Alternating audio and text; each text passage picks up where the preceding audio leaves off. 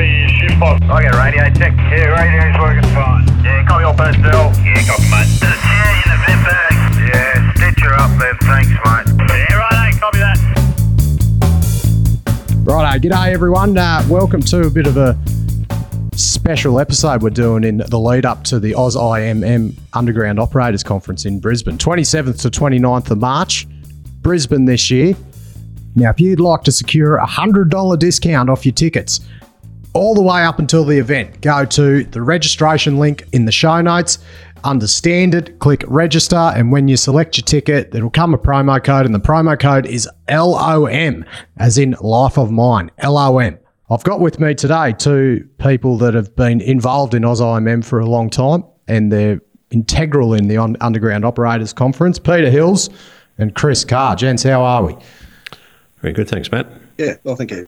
Now, before we get into it, we'll go into the crux of what underground operators will be all about this year and what we can expect. Uh, can you both just give a introduce yourselves, give a, who you work for, brief history in the mining industry, and your role in the AusIMM? We'll start with you, Chris. Uh, I've been with the AusIMM. I joined as a student member in 1984. Uh, I've had various uh, various roles. I've been with the Underground Operators Conference Committee since uh, 2009. This is my, I think, fifth or sixth conference that we're organising. I've had various other roles. I'm currently a board member. Uh, Peter and I have both been on the Charter Professional, both chaired the Charter Professional scheme, and yeah, I've been on a number of other committees and over the years. Uh, currently work for IGO. Uh, you can tell if I was a student member in 1984, I've been around a little while. uh, mainly underground mining, a little bit of contracting, a little bit of open pit, but um, yeah, underground is my passion. And we're um, I've been privileged enough to come into these beautiful IGO offices. I said they're even I reckon they're competing with the MinRes standard of offices in uh, South Perth. Very impressive. How about yourself, Peter? Yeah, Matt. Um, yeah, I've uh, I've been in the uh, AusIMM one more year than Chris. I joined in uh, 1983, initially as a geologist and then uh, as a geotechnical engineer after I did some further study. Worked at mines in uh, Tasmania and Papua New Guinea, and um, over the last 10 years, I've been working as a consultant uh, for uh, Pitt and Sherry, uh, based here in uh, in Hobart. This is the seventh committee of the Underground Operators Conference that um, that I've been involved in. I uh, I was involved for the uh, for the uh, 2008 edition, so that started around 2006 2007. And as Chris mentioned, yeah, chartered professionals, but also I was on the committee of the Consultant Society for uh, a number of years and chaired that for a couple of years as well. Beautiful. So it's good to see we haven't got no Johnny Come Latelys in this interview. You've got both got incredible tenure, except myself, obviously. now, I thought we'd get into before talking about what we can expect for this year's Underground Operators Conference. Can you both provide a bit of a, a history of the conference from when it started and how it's grown to be such a premier event on the AusIMM calendar? Who wants to go first? Just butt in whenever you want. Put your elbow up, lads. I will. Uh, the uh, the first uh, edition was held in um, in uh, 1977 in uh, Broken Hill, and uh, we're up to number 15, I think it is, Yep, 15. with this uh, particular event. It's more or less been every uh, every three years, although there have been a couple of larger breaks. Started off, as I said, in Broken Hill. It's been to Kalgoorlie, Mount Isa, Queenstown, so all the uh, the mining districts. It, it doesn't do that anymore because um, rather than sort of 70 or 80 people, we're now getting uh, several hundred. a thousand. We had A thousand. up to a thousand, yeah. We had 700 when I chaired the conference in uh, 2017 on the uh, Gold Coast, and uh, I think we uh, got the thousand last time. Got a thousand in it, Perth, and uh, I, I think uh, we'll be looking at something similar. I think we'll be pushing 1500 after this podcast gets out, I reckon. Well, we can always hope so.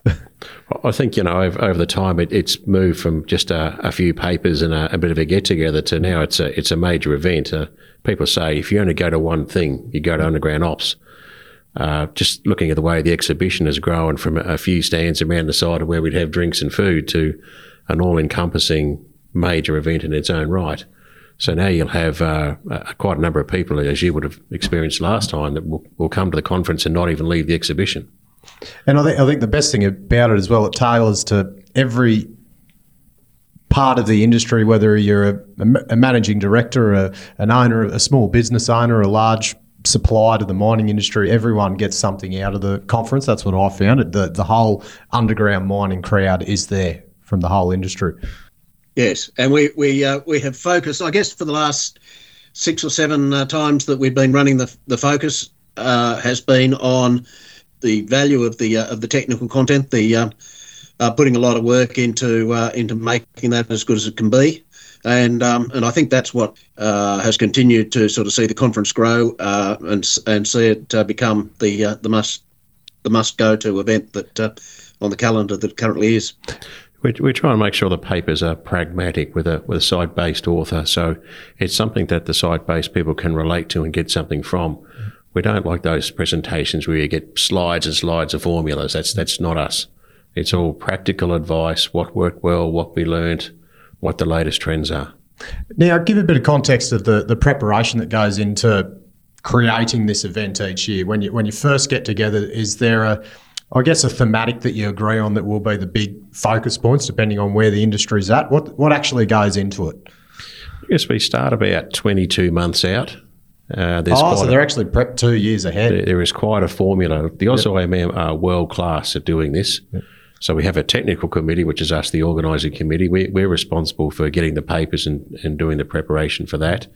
And then the uh, publications and the conference organising group in Melbourne do the rest, and they're really good at it. Yeah, we, we try in, in terms of a theme. Sort of the, the, the idea has always been to uh, remain current in our uh, in our thinking and uh, and uh, papers that are, uh, are looking at current trends are certainly what we're after. Um, you know, we've got some on electric vehicles, for instance, in this particular conference coming up. But one of the uh, one of the things that we we have done is is not try and compartmentalise it uh, too much, so that people can uh, talk about their innovations in underground mining, whatever it happens to be that they're doing. Um, we don't want to turn good papers away because they don't happen to fit into a particular little uh, pigeonhole. We then uh, we see what we get. Uh, we typically get well, 80 plus um, abstracts, uh, and for various reasons that will get pared down until we end up with somewhere between 35, 38, up to low 40s uh, that actually uh, make it into the into the conference. Just go just go into when you say papers and, and abstracts. The so just elaborate on the process people have to go through to so is that for to be a speaker at the conference you have to submit a paper abstract to actually be able to present? How does that all work? Uh, yes you do. Perhaps uh, 18 months out from the actual conference we will uh, make the first uh, call for abstracts. And there'll be about a six month to eight month process where people submit their abstracts and uh, we go through the abstracts see what they're talking about see what sort of authorship they've got see that they're not being particularly advertorial in their approach Uh, and uh, and then we uh, we invite uh, people to uh, prepare a paper on the basis of those on those abstracts. And of course, there'll be some that we reject because um, they're not of the quality that we that we want to see. So you only get to make a presentation at the conference if you've actually written a paper, and, which yeah, is writing paper, proceedings. Writing papers is a fair effort, so we also get a bit of leakage where people commit to writing a paper and then they find that day jobs get in the way of things and they don't actually get it done in time. And, you know, I guess over the years we've seen a lot of really good papers that didn't actually make it into the conference. But um, it, it, is, uh, it is quite a commitment. And uh, like all these things, I think you get more out of them than what you put into them. So the people who actually get, get to put a paper and speak, I think, find it really rewarding. Do a lot of people that present the papers, as you said, it can't be for advertorial, like, but they're what are some of the what are some of the reasons they want to get involved? Is it is it really promoting their area of the industry? What's their incentives? I think there'll be a range of incentives. You know, personally, when I was a young engineer, I used to get the old conference volumes and go and read the papers to understand what other people had done. That might not be an idea you need today, but it's amazing how you remember things in years years gone, years to come that that, that are helpful. So for me, part of it is to tell an interesting story, to tell people what we've learnt, to um, uh, I, I, guess uh, one of the papers I wrote years ago, I, said um, we started to write a paper we wish we could have read at the start of a study to tell us what we needed to know. um, so it just it just helps you to understand, or it, it, helps you to explain to other people something that you've learned you think they might have found interesting. Right. So if we're going to sum up, as a promo for what is coming up for this year's conference? What are some of the the big things that I guess yourselves individually are looking forward to? For me, for me, I think the trend on electric mine electrification, and I'm leading a panel discussion on that. We've got a couple of papers on that. I think that is a bit of a sleeping giant as far as uh, people are. I don't think people have quite cottoned on to what an advantage underground electrification is going to be. So I'm really looking forward to that. Yeah, um, I think that will be interesting, but it's not my sort of my sort of area being a geotech. So I certainly uh, uh, am interested in the uh, in the geotech papers and what people are, are doing in that space. And uh, and shafts, I do a lot of work on shafts. So hearing what people are talking about in um, in uh, the technology for uh, for big shaft projects um, is um, is always interesting. And what what's uh, what is some of the I guess some of the stuff that advances in ground support seismicity shafts? Like what's the sort of stuff that is coming to the forefront that you'll be able to hear about this year? At the last conference, there was a a uh, fairly dynamic paper um, by a, a company that uh, that had developed a uh, a tool for shaft sinking, vertical shaft sinking, uh, large diameter shafts, and um, that was a, a fairly top class um, paper on, on German technology.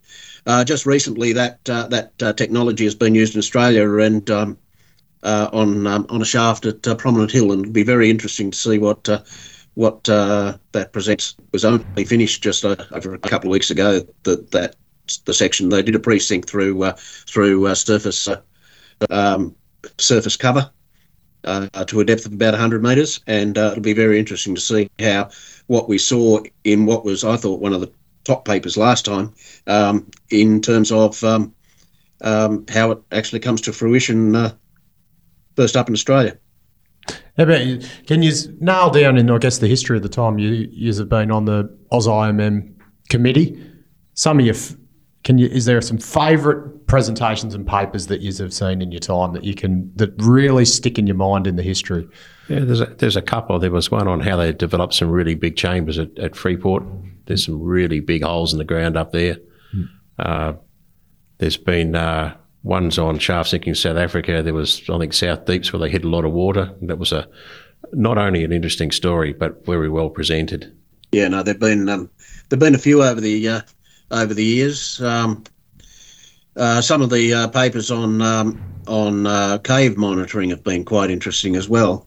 Uh, a couple of couple of iterations ago on the uh, on the caving at your old stamping ground, Chris, at Ernest Henry. That in fact Alex was uh, talking about. So yeah, certainly certainly remember some of those papers. Oh, I could tell you all the ones that I presented were really interesting. I don't think that's really what oh, absolutely, yeah. Oh, they got a five star Google review and everything, mate.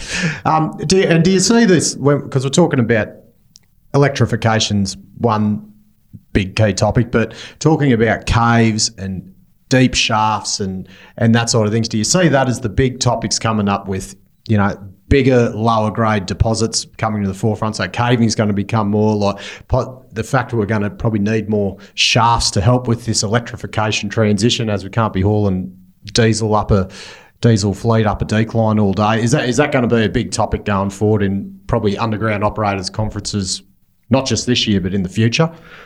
I think there'll always be an element of that as mining practice and mining trend. But for me, the, the trend that I've seen in the last couple of conferences is the, the move of technology information flow, Wi-Fi underground, and all the things that that enables. And I, I, think that's one of the things that's going to really open up in terms of safety devices. There's a whole range of things that you'd have seen on the jumbo. That, that the way we do things now compared to what we did ten years ago has changed a lot. And often you hear about it first at underground ops and go, "That's a great idea. I'll try that." How about yourself, Pete? Oh, undoubtedly. Um, the days of uh, of narrow vein mining are probably not behind us. Uh, people are always going to find narrow, high grade uh, deposits, but uh, narrow, high grade deposits are often the, the, the, deposits that work well for the uh, people operating the mine, but they're not the ones that are going to get the sheer bulk of material that's going to be required to provide the resources that uh, society needs going forward. So, big, large volume uh, deposits and making um, deposits of lower grade economic to extract so that where there is a vast resource of uh, low grade material it can be uh, it can be brought to uh, to the market um, because um, you know the the, the growth of um, uh, technology and what have you requiring the the products that we mine is is only going to uh, continue to increase um, as we uh, as we move forward. Now, if for delegates that have already got tickets or registered and are going, what are if you're going to put your finger on something you cannot miss at this year this year's underground operators, whether it's a speaker or an event? What do you think are the bit the the, the must go tos? If you can pick one or the whole thing. Oh, the whole thing. the whole thing and the social events. Yep. Uh, look, the, the another part not to, that we should emphasise is the networking. I know it sounds a bit of a wank word, but the contacts you pick up, the people you meet, the ideas, and how, as your career develops, the contacts you have to ask questions and the people we keep bumping into. I found when I started going to underground operators, I started to meet so many more people in the industry that I found so helpful as my career has progressed. And I think that's one thing that people uh, really should should remember. It's not just you can read the papers, you can watch webinars, but to be there in person and and, and meet people and have side conversations, that's really a huge benefit. Yep. Have you found that as well, Pete? The, the your network just would be massive after being involved in this. Yeah, you don't you don't get that in any other in any other forum. You've got to have people on the ground. And one of the big things about conferences is that people go there to learn and they go there to talk. So so people it's not like if you uh, even if you know somebody's got a particular piece of expertise, you can you can ring them up and they might give you a bit of time. But um, but to actually have a, a really good conversation about a topic and what people are doing, conferences provide that that uh, opportunity, and people go there with the expectation that they're going there to learn and share ideas, and so that's what they do. They're not worrying about the phone ringing because the uh, because the uh, foreman's uh, wondering what to do about his broken down truck or his uh, last um, heading that, that that hasn't gone off as he as he wanted to. All of those distractions are all gone. Everyone's there to get involved and to talk to everyone. And you meet people and you meet people again and again and again as you go to more and more and more of the conferences. Now, for people that are, um, if they're still on the fence about whether to go or not, you you did elaborate to it before, but I guess what's your what's your pitch like? What can uh, I guess a, a, just a young professional in the mining industry get out of going to something like this? Whether it's their, this might be their first conference ever. It'll really open your eyes as to what else is going on out there, particularly if you're in a smaller mine. The people you'll meet, uh, the experience, it'll really set up your career. If you if you're not sure, uh, tell them this is the only thing you're going to go to for two years, and you won't regret it. Absolutely. If you if you're thinking about about going, going. If you're sitting on the fence, go. If you're thinking about not go, well, go as well. Um, it's it's it's the not to be missed underground mining event. It comes around every two or three years, and, and it happens uh, at the end of March this year. It's no good uh, deciding in uh, October that you wish you'd gone. You'll be waiting for uh, for the next one. If you Look- can if you can get yourself there, you should you should be going. It's an absolute world class event. It's well organised. It is. It's probably the premier underground mining conference in the world. Link in the notes, everyone. If you do want to buy tickets, I've got the link in there. It's at the AusIMM under, um, website. Head to Underground Operators. As I said, if you want to still get the early bird discount, which uh, type in LOM in the discount code, as in Life of Mine. LOM, you'll still get the early bird discount, which isn't available anymore. Uh, look, you'd be mad. You'd be mad not to use that, and you'd be mad not to go at all. So, look, guys, thanks very much for giving a bit of, I guess, history of the event. Um, I'm excited about going after speaking to this. I'm sure everyone else that's listened will be very excited as well. I really appreciate your time. Chris and Pete, thank you very much. After eight Thanks, mate. conferences, I'm still excited. yeah, we're looking forward to it. I look forward to uh, sampling that uh, nice free beer with you on the evening events, guys. So, and uh, Pete, thanks for chiming in over Teams, mate. Really appreciate, and uh, look look forward to seeing you in person in Brisbane. Yep, look forward to it, Matt. Good on you. Thank you, lads. Okay, cheers. Bye. Now, don't forget, everyone, as I said at the start, if you'd like a $100 discount off your ticket all the way up until the event, go to standard registration for the full ticket, click register, and then when you select your ticket, it'll come up with a promo code option. Type LOM, as in Life of Mine. LOM, the discount for a full conference ticket. 100 bucks off. Absolute bargain. Look forward to seeing you there. If you are going, give us a shout out. Come say good day. Stay safe out there, everyone. Hooroo.